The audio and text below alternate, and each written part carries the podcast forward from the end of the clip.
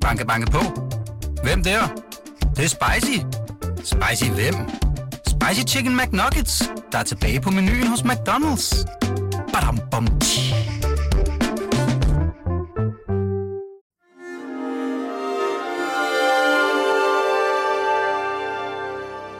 Du lytter til Avistid, en podcast fra Weekendavisen. Jeg er på vej ind for at møde Hans og Arne på universitetet, for vi skal lave live show for de studerende øh, på statskundskab, altså dem, der om få år sidder tungt på magten i Danmark. Men med alt det nye, der sker i dansk politik i denne tid, så skal det, de lærer, måske skrives fuldstændig om. Hvad skal de egentlig gøre, når spillereglerne og magten i Danmark er ved at blive lavet fuldstændig om? Vi glæder os til en ny øh, politisk sæson øh, og håber på et, et godt samarbejde, både øh, med Folketingspartier, men også alle de andre mange, der gerne vil være med til at tage et ansvar for vores land.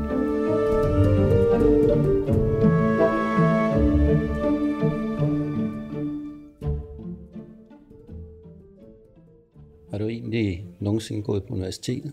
Nej, det er, jeg har været på et universitet før, men det er ikke mange gange, men jeg er faktisk lidt forbavset over øh, det her lokale, fordi jeg troede sådan, fremtidens magthaver sad i lidt mere fine øh, kontorlokaler. Du synes, det ligner en drukbule? Ja, en lille smule. Og Ja. ja. altså, jeg vil sige, da vi skulle have ud, så var jeg meget bekymret for, at jeg ikke havde taget en strøget skjorte på. Men nu er jeg mere rolig, vil jeg sige. Jeg har jo faktisk gået på universitetet. Det er rigtigt. Hvad, har du gået på? Du har ikke gået på statskundskab. Nej, altså det var ude på KUA. Ja. Det, jeg læste dansk, Du har læst dansk. men det blev til sådan nogle revolutionsstudier. Ja, det gjorde, gjorde alle studier vel dengang, ikke sandt? Jo, øh, det har pladet mig lige siden. Det var der, jeg blev revolutionær. Ja, jeg blev det helt uden for... Der har vi jo. Der, der har vi jo chefen, ja.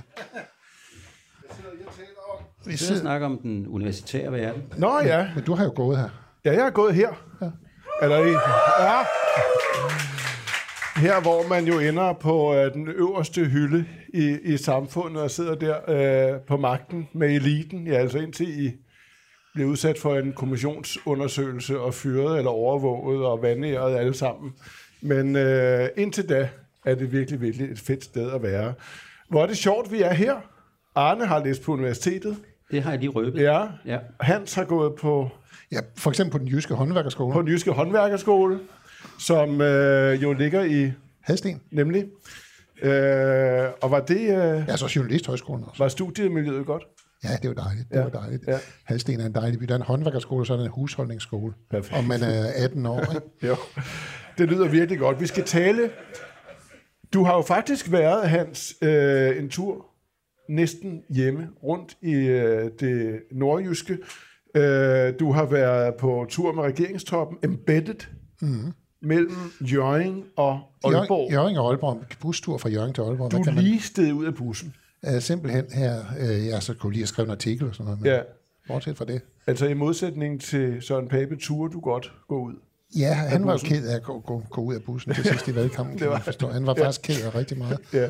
Øh, men, Du- men jeg var, gik egentlig glad ud af bussen. Prøv lige at fortælle øh, os alle sammen om bussens farve, som du har gjort meget ud af at fortælle Ja, det, er- det er fordi, det, jeg blev lidt fascineret, fordi jeg, nu var jeg, jeg var også meget på bustur i valgkampen. Ja. For eksempel med den selv samme bus her, vi kørte med, og det var nemlig, dengang var det Mette Frederiksens valgbus. Det var den samme chauffør, den samme bus, det samme indeni, men den var jo så blevet fået det der film, man trækker over busser anderledes. Den var ikke rød længere, den var, den var blevet sådan grøn øh, agtig, sådan noget Konservativ godt? Nej, øh, den, en lysere, mere håbefuld grøn, vil jeg sige. Nå. En øh, limegrøn, tror Okay. jeg, hvis man er sådan har haft. Jeg har ikke meget forstand på farven. Jeg, jeg har skrevet i avisen, den er limegrøn, så det er den nu. Og så, øh, men du er meget optaget af det der. Så Ja, der så, og så, så, ligesom, så de så, fordi hun, der var jo hendes portræt på i valgkampen.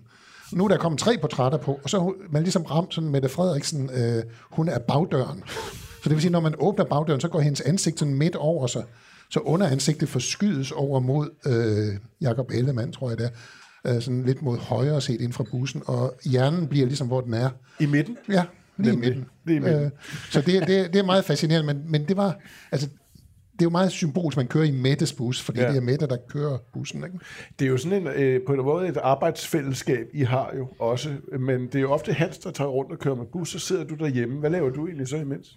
Så sidder jeg sådan og forsøger at pusle tilværelsen sammen i overensstemmelse med mine i forvejen fastlagte opfattelser. Ja.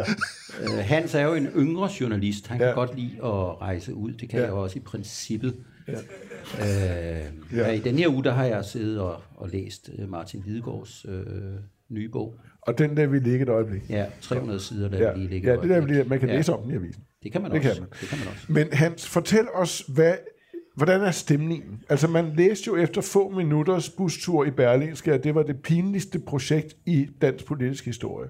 Jamen, jeg- Men, men hvordan er stemningen? Jamen, jeg tror, hvis man, hvis man er på det der... Der er jo sådan nogle offentlige arrangementer med ham der Breinholt. Ja. Det er sgu lidt småpinligt. Er det? Øh, fordi der, det er sådan et stand-up show øh, for folk, der egentlig interesserer sig for politik. Øh, men, men inde i bussen er der jo den her... De er bare blevet så pissegode venner, de tre, som man næsten aldrig har set bedre venner i verden. Øh, Tror og du, de er og- bedre venner, fordi du er der? Øh, nej, jeg tror, de er sådan... Øh, Ja. øh, og, så, og, og så er det sjovt, fordi det er jo det der rådgiverkorps er med, det bliver jo, det er jo sådan, og der er fra alle tre partier, og dem har jeg også mødt i valgkampen alle sammen, og dem møder man jo til daglig. Øh, og de er pludselig også begyndt at holde af hinanden. At de er sådan venner og hygger og snakker, og de socialdemokratiske rådgiver synes, øh, Lykkes vitser er pisse sjove lige pludselig. Ikke? Øh, det, og, og de synes, Jakob er egentlig en fin fyr, og venstrefolkene synes egentlig, Mette, det er sejt, at hun styrer lidt og sådan noget. Ikke? Øh, så der er simpelthen en, en god stemme, men den er også, jeg har også fornemmelsen af, at den er lidt for god. Ja. Jamen, Altså, det, det, jamen jeg, jeg tænker lidt på sådan, at hvis man kender et ægte par, der hele tiden fortæller, hvor lykkelige de er mm. til omverdenen, så er det fordi, der er noget galt. Og er der det? Nej, men der er nok, øh, altså man, man er nødt til at insistere på, at der er en god stemning, fordi Ja. man skal også lige overbevise sig selv om det. Hvad er det sådan helt kort fortalt for en historie, de fortæller? Hvad er budskabet, Jamen- udover at de er gode venner? Jamen, det er jo, at øh, de har den her regering, som kan lave ting. Altså virkelig, nu er vi et flertal, og vi er gået ind over midten, og nu kan vi virkelig, uden at skal være på vagt hele tiden, og uden at kigge os over skuldrene, og uden at tænke på, om, hvordan vi kommunikerer, så kan vi gennemføre ting. Mm. Øh, og vi kan noget i politik, og vi... Altså før, først var det jo et arbejdsfællesskab, nu, det, nu hedder det også et værdifællesskab. Ja. Er det blevet det? Fordi det der med, at vi kunne gennemføre ting, altså på sådan en, en håndfast måde, fordi man har flertal, ikke afhængig af hystaderne på venstre og højrefløjen, det er jo ikke ideologisk eller politisk som sådan. Nej, men jeg, jeg er ikke tilhænger af den opfattelse, at man siger, at det er øh, afideologiseret. Det er klart, der er sket en omgruppering, fordi magten baserer sig på andre søjler, end, øh, end den gjorde før. Men jeg synes, det er et ret politisk fællesskab. Vi har berørt det her før, men grundlæggende det, hvordan de nu tager ansvaret for, at et meget bredt flertal i Folketinget har ændret vores øh, sikkerhedspolitik, vores forsvarspolitik, det skete jo før regeringen blev dannet i forhold til ophævelsen af forbehold osv., men den her regering er jo simpelthen tegnet som, som Ukraines øh, bedste ven. Men og, det det, og det, er ikke, det er ikke gratis. Men det vil, lige præcis det er måske ikke det bedste eksempel. Vil det ikke være sket alligevel med et meget bredt flertal, selv hvis der havde været en mindretalsregering? Det er dem, som tegner det her nu. Øh, og så beslutter alle andre, om de vil være med eller ej. Et andet øh, eksempel, øh, som er så banalt, at øh, jeg synes, man har en tendens til ikke at se det. Vi har, vi har diskuteret meget gennem årtier, om er der et, øh, er der et borgerligt alternativ, og er det forvaltning af velfærdsstaten, eller kunne man også rulle den tilbage, og er valgfriheden med til at frisætte borgeren, eller sker der en, en varegørelse, og alt det her halløjsa. Altså, vi har en regering, der er taget på sig og sørger for, at en ekstremt udbygget velfærdsstat består, men skal omkalfatres til nogle andre instanser, som vi ikke rigtig ved endnu. Borgeren skal frisættes, nogle af institutionerne skal frisættes. Det er jo stærkt ideologisk. Bare fordi alle mener det, betyder det jo ikke, at det ikke er noget. Mm. På en hylde, det skal, skal nok stoppe herfra, men en hylde længere nede, hele skattespørgsmålet, det spiller jo en, øh, en meget stor rolle her, som noget, de er blevet enige om. Øh, og Mette Frederiksen er begyndt at holde af øh, skattelettelser. Og hvorfor gør hun det? Det kan et hvert barn regne ud. Det er, fordi hun er blevet frisat af de kræfter, som tidligere har båret hende til magten. Øh, og nu kan hun så omkalibrere sine grundfæstede principper, så de lyder nogenlunde modsat af, hvad de lød øh, tidligere. Så det er det er et ideologisk øh, projekt. Det der med at sige, at det politiske er væk, det Hvilken synes jeg er farve? Lad, nu skal vi lige høre. Nu skal vi først lige høre, hvad de selv sagde. Du spurgte dem om det her med, hvad det er for en ideologi, eller hvilket politisk projekt det egentlig er, de kører rundt med i den her bus. Og øh, her er der en forklaring fra de tre til Nord. Jamen, jeg synes, vi har et værdifællesskab. Det er jo i den her så analyse at sige, hvis man skal så er jo sådan konservativt, så kan de jo komme med i selskabet også. Ikke? Altså, hvad hedder det, det med at forandre for at bevare. Altså, at det er jo et eller andet med, hvis det her skal holdes i live, også i den verden, vi lever i, og sådan noget, så, så, så, skal der, så skal der være mod til at træffe nogle beslutninger og justere nogle ting. Og der har vi vel bare fundet ud af, tænker jeg, at det ser vi vel i virkeligheden relativt ens på. Vi er, altså, vi, vi er jo sådan set nogle af de få partier i det her land, der ikke er et korrektiv til andre, men som fagner helheden. Og det, det, det at sætte sig ned sammen med andre partier, som fagner helheden af Danmark, og ikke bare en bestemt vælgergruppe, det kan noget.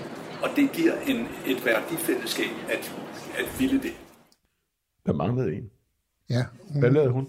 jamen, hun sad også og lyttede med og svarede, men hun, giver, hun giver meget ord til de andre. Hun er, Hvad, så, meget- hvad sidder de så og snakker lidt imens? øh, de sidder og spiser romkugler. øh, så lige, altså, de, de samme romkugler, som man spiste i Socialdemokratiets bus under valgkampen. Okay. Og Lykke kan godt lide dem. Mm. Men øh, Jakob er ikke så glad for dem selv. Men, men, men Lykke forklarer også det her med øh, værdifællesskab. Han siger, vi er jo alle sammen, altså det der med rød eller blå, eller skattelettelser eller velfærd, sådan er det jo slet ikke, siger han. Danmark er jo ikke et enten eller samfund, det er et og samfund. Men prøv nu at høre her. Han siger, det er et og samfund, og vi, og vi, alle sammen, vi har alle sammen lidt af det, og så er det forskellige Men, men selvfølgelig siger de det, men, men man må tilgive de, også de mennesker, der sidder her, og som, og som kan huske tidligere øh, valgkampe, hvor man jo i ugen op mod valgdagen har fået skærpet retorikken fra begge sider. Det her, særligt fra socialdemokratisk side altid, at det her, det er et valg. Det her, det er et rigtigt valg. Det er vores vej eller deres vej. Det er velfærdsstaten, eller det er afvikling af vel. Altså, så men, men det er rigtigt, altså, det har, sådan har det været historisk, og, og, og deres syn på skattepolitik har de jo fået til at smelte sammen. Men der, men der må med, jo være nogen, nogen, noget tilbage af den dybe ideologiske modsætning, når man... Jo, jo, men den er jo, den er jo handlet af, ligesom den regering, Mette Frederiksen havde før, med de røde partier og de radikale, der var jo også handlet af, så skulle man have fattigdomsgrænser, og så skulle man ikke have dem alligevel, så skulle man have hjælp til dem, men ikke til andre. Alt det der er handlet af i overensstemmelse med mandaterne, helt, øh, helt efter bogen, og nu var du lige på nippet til at spørge til farven, ikke? Og jeg, jeg har tidligere sagt, synes det er sådan værktøjskassefarvet, men hvis Orange? Man, hvis man, hvis man slår lidt af lakken af den der lækre værktøjskasse, så er der jo sådan en rødlig Ja. lakfarve nede under, ikke? Jo. Det er velfærdssamfundet Danmark, de er i gang med at redde. Og så er der det ude i verden, som gør, at man er nødt til at give noget af det, der er vores, til at redde Europa øh, fra Putin, ikke? Men du har da ret i, der er jo nogen i de der partier, det er jo toppen, der gør det her. Der er jo nogen længere nede i partiernes lag, som har svært, som skal vende sig til det her, ikke? Jo. Med at venstrefolk skal lige vende sig til, at Socialdemokraterne er nogle gutter mænd og omvendt, og, og det der med skattelettelser er fint nok, hvis man er socialdemokrat. For der er jo faktisk modstand, når man kommer ud af bussen. Altså i hvert fald er der nogen, der møder op på pladserne og stræderne, og, og, og de siger noget. For eksempel øh, dem her.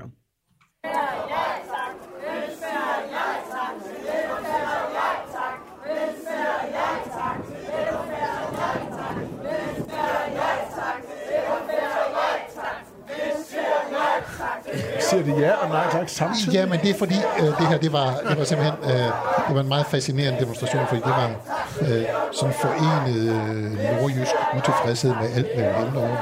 Øh, øh, der var nogen, der sagde nej til skattelettelser. Det er jo meget svært at råbe sådan stavelsesmæssigt. Nej til skattelettelser. Det, det, det, det har de svært ved. Så er der nogen, der siger ja til velfærd. Så var der nogen, der, dem, der man lige kunne høre sagde nej tak. Det var nogle andre. De var nemlig imod Eholm-forbindelsen.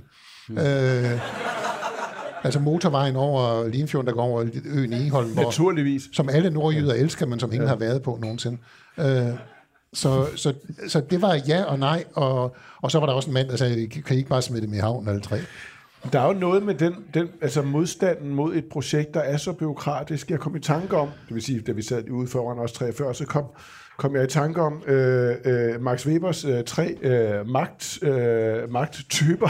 Det lykkedes der jo faktisk, ja, det, ja. det lykkedes der faktisk at få googlet, ja, ja, så du var se, sikker på, at du ja, sagde det rigtige. Så de, der var forbindelse. Vi gjorde aldrig det der med at knipse, øh, altså som bifald, da jeg gik på statskundskab. Det er I begyndt på. Det er jo sådan noget, øh, det er jo sådan noget man lader som om, man er, går, er på Oxford Union ja. Debate Forum. øh, nå, men altså, øh, det, det, det er den traditionelle, ikke? Den traditionelle, øh, det er jo en høvding, en præst, øh, en læge, altså den gamle traditionelle øh, magtform. Så er der jo den øh, karismatiske, ikke? Altså det er vel i en eller anden form for diktator, at Hitler vel er den mest ekstreme. Og jeg tænkte, at Mette Frederiksen, hun var ligesom kombinationen af de to, altså høvdingen og høvdinge diktatoren. Hitler. Høvdinge Hitler. Og det betød jo også, nå jo, men det var ekstremt, jeg mener det faktisk, det var, det var ekstremt personificeret, personliggjort af en person, og det betyder også, at modstanden bliver tilsvarende hissig. Altså, man vil vælte høvdingen, smadre eller skyde diktatoren. Mens den nuværende magtappel, eller det er jo så den legalistiske, eller er det byråkratiske? Byråkratiske og det er, jo det, det er jo sådan, de argumenterer nu. Vi gennemfører det her, fordi vi vil Danmarks bedste. Vi investerer i redde hjælpe velfærdsstaten gennem nogle reformer og sådan noget. Det er sværere at være imod.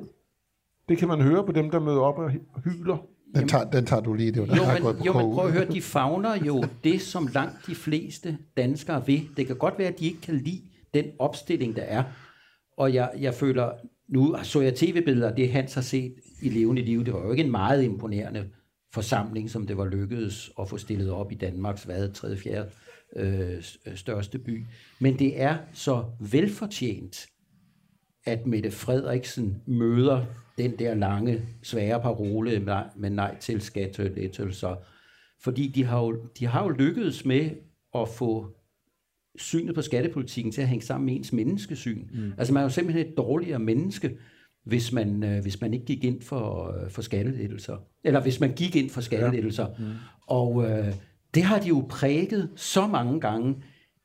Ikke så meget op til det her valg, der talte hun jo om samarbejde, men det du sagde før med øh, deres vej og vores mm. vej og velfærd eller skattelettelser, så det er ikke så mærkeligt, at der stiller sig nogen op, kommer frem fra deres... Øh, ej, nu er jeg lige ved at sige noget dumt om det. Kommer frem fra der, hvor de nu har siddet, og så råber det ud, som man faktisk har forsøgt at, at lære dem gennem mange, mange år og årtier. Ikke? Hvad vil han sige? Ja, det ved jeg Nej, ikke. Det ved jeg ikke, det kan, det kan jeg slet ikke forestille mig.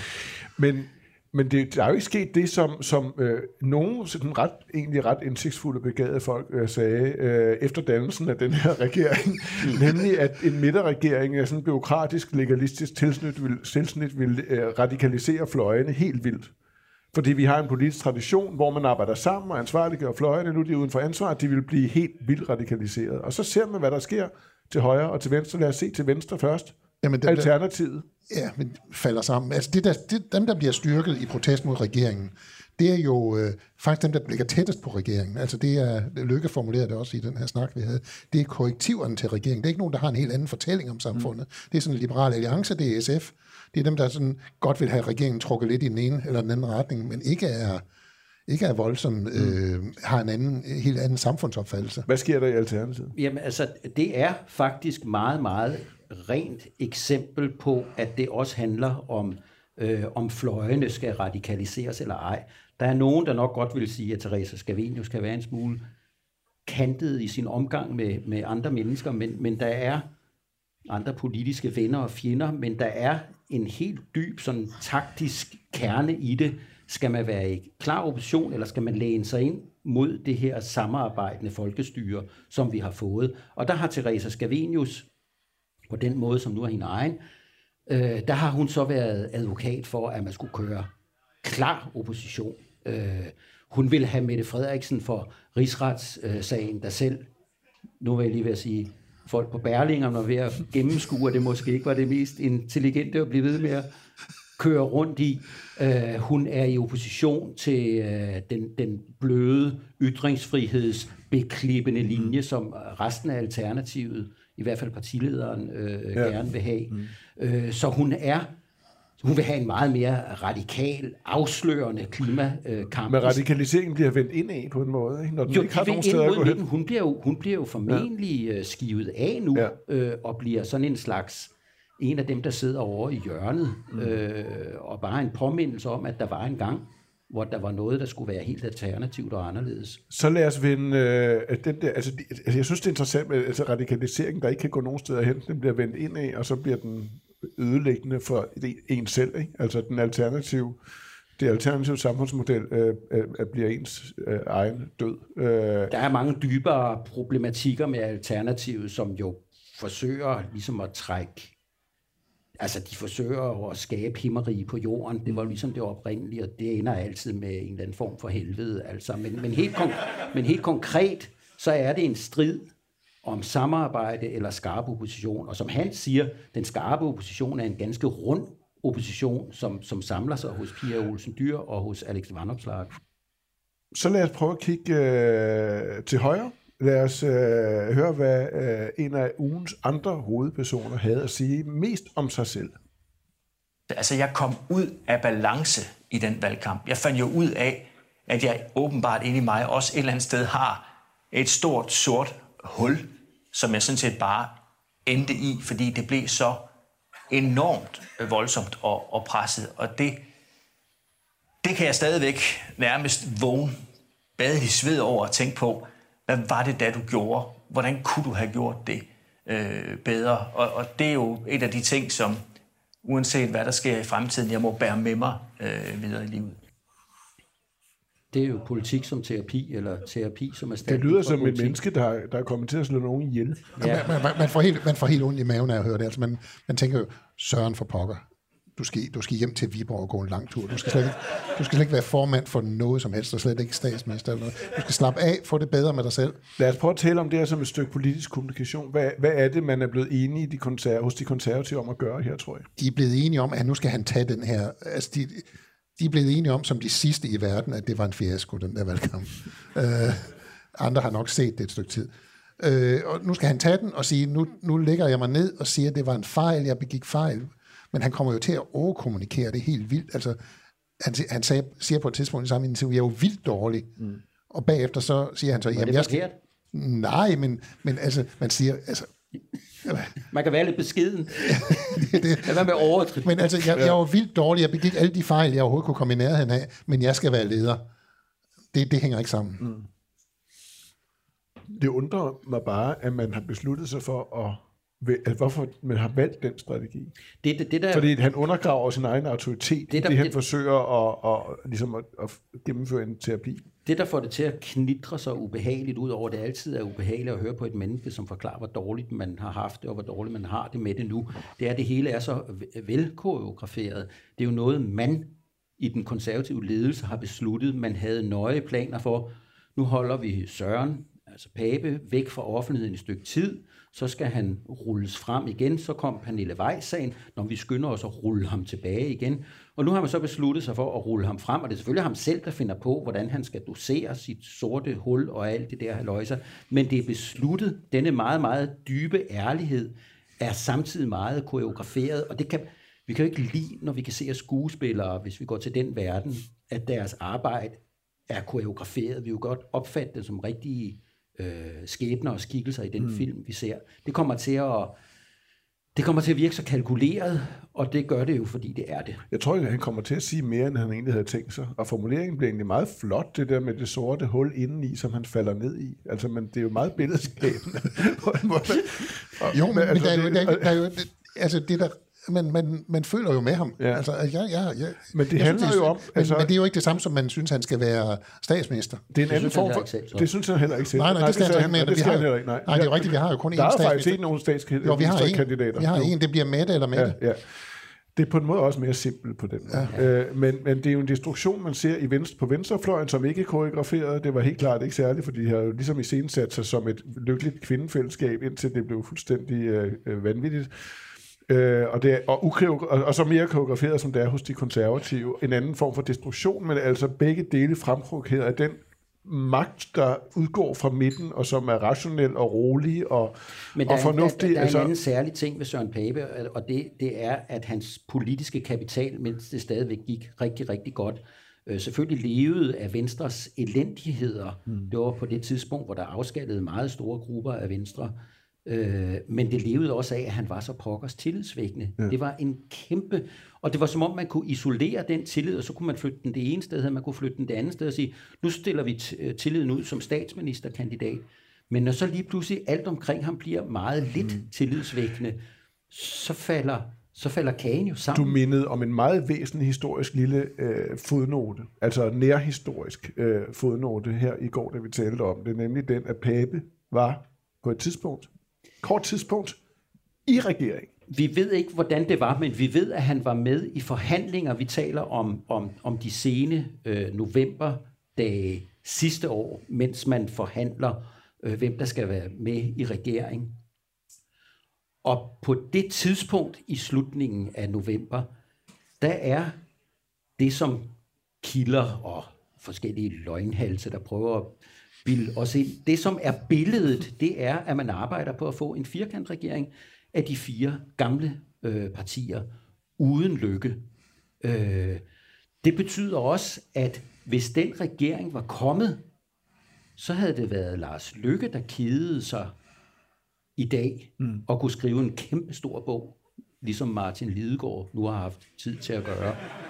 Øh, mens Martin Lidegaard havde blomstret i en ganske vis smal, men dog en flertalsregering. Og Pape ville selvfølgelig få så mange tæsk for at have svigtet, men han skulle dele dem med Ellemann, som har besluttet at tage dem under alle omstændigheder. Og Martin Lidegaard, som havde siddet i bussen også. Ja, mm. altså, og det er sådan et, for mig er det sådan et vippepunkt. Havde det gjort nogen som helst forskel på den politik, der Ja, blev det, ført? det tror jeg i høj grad, fordi det er en meget, meget stærk kraft, man får ind i regeringen med Lars Løkke, og en meget sådan geschæftig og mm. handlekraftig, og han er ikke bange for at prøve ting af. Og nu skal I lige høre, hvad, hvad moderaterne mener, selvom det ikke er regeringspolitik. Kunne vi ikke tage 50.000 mennesker op med Okay.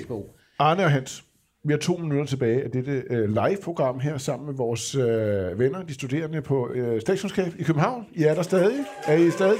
Og nu vil I gerne øh, høre øh, her øh, til sidst til programmet, hvad det egentlig er, der foregår sådan helt sådan i dybden i dansk politik. For hvad er det egentlig? Er det her, vi ser lige nu, en parentes? Altså det, at, at, at midten, politik bliver regeret fra midten, men ikke hen over midten, fra en midte på en måde, der radikaliserer de yderfløje, som har haft enorm indflydelse gennem blokpolitikken siden 2001. Hvad er det, der foregår? Jamen, det, kan man, altså, det der med at forudse politik, det Ej, ved hold godt. op, det gør du hver uge Det, alligevel, det ved vi godt, vi det- ikke. ja.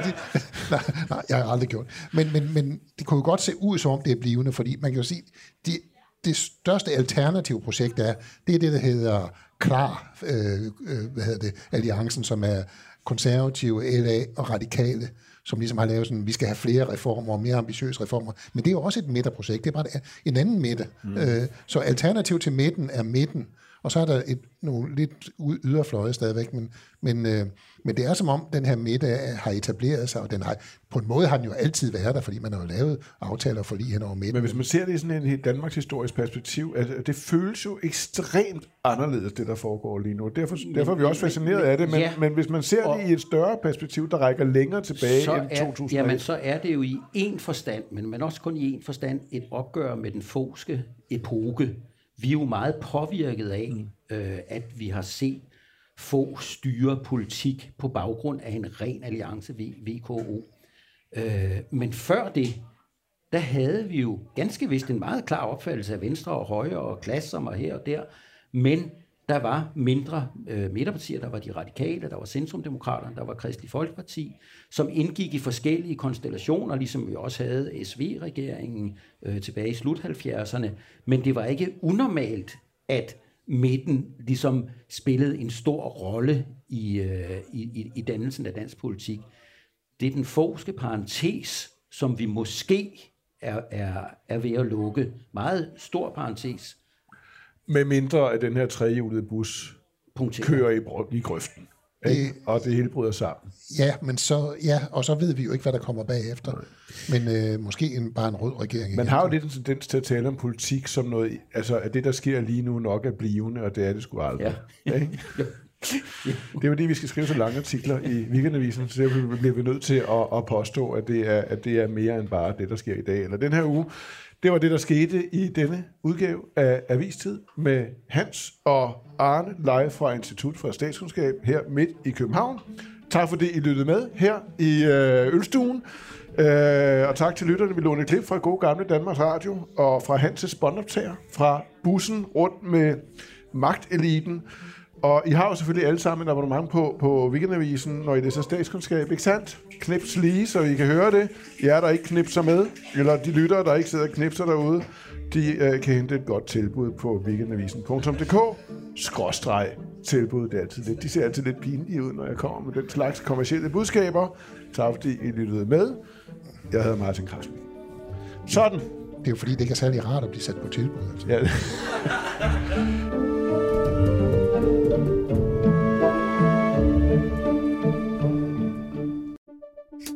Banke, banke på. Hvem der? Det, det er spicy. Spicy hvem? Spicy Chicken McNuggets, der er tilbage på menuen hos McDonald's. Badum, bom, tji.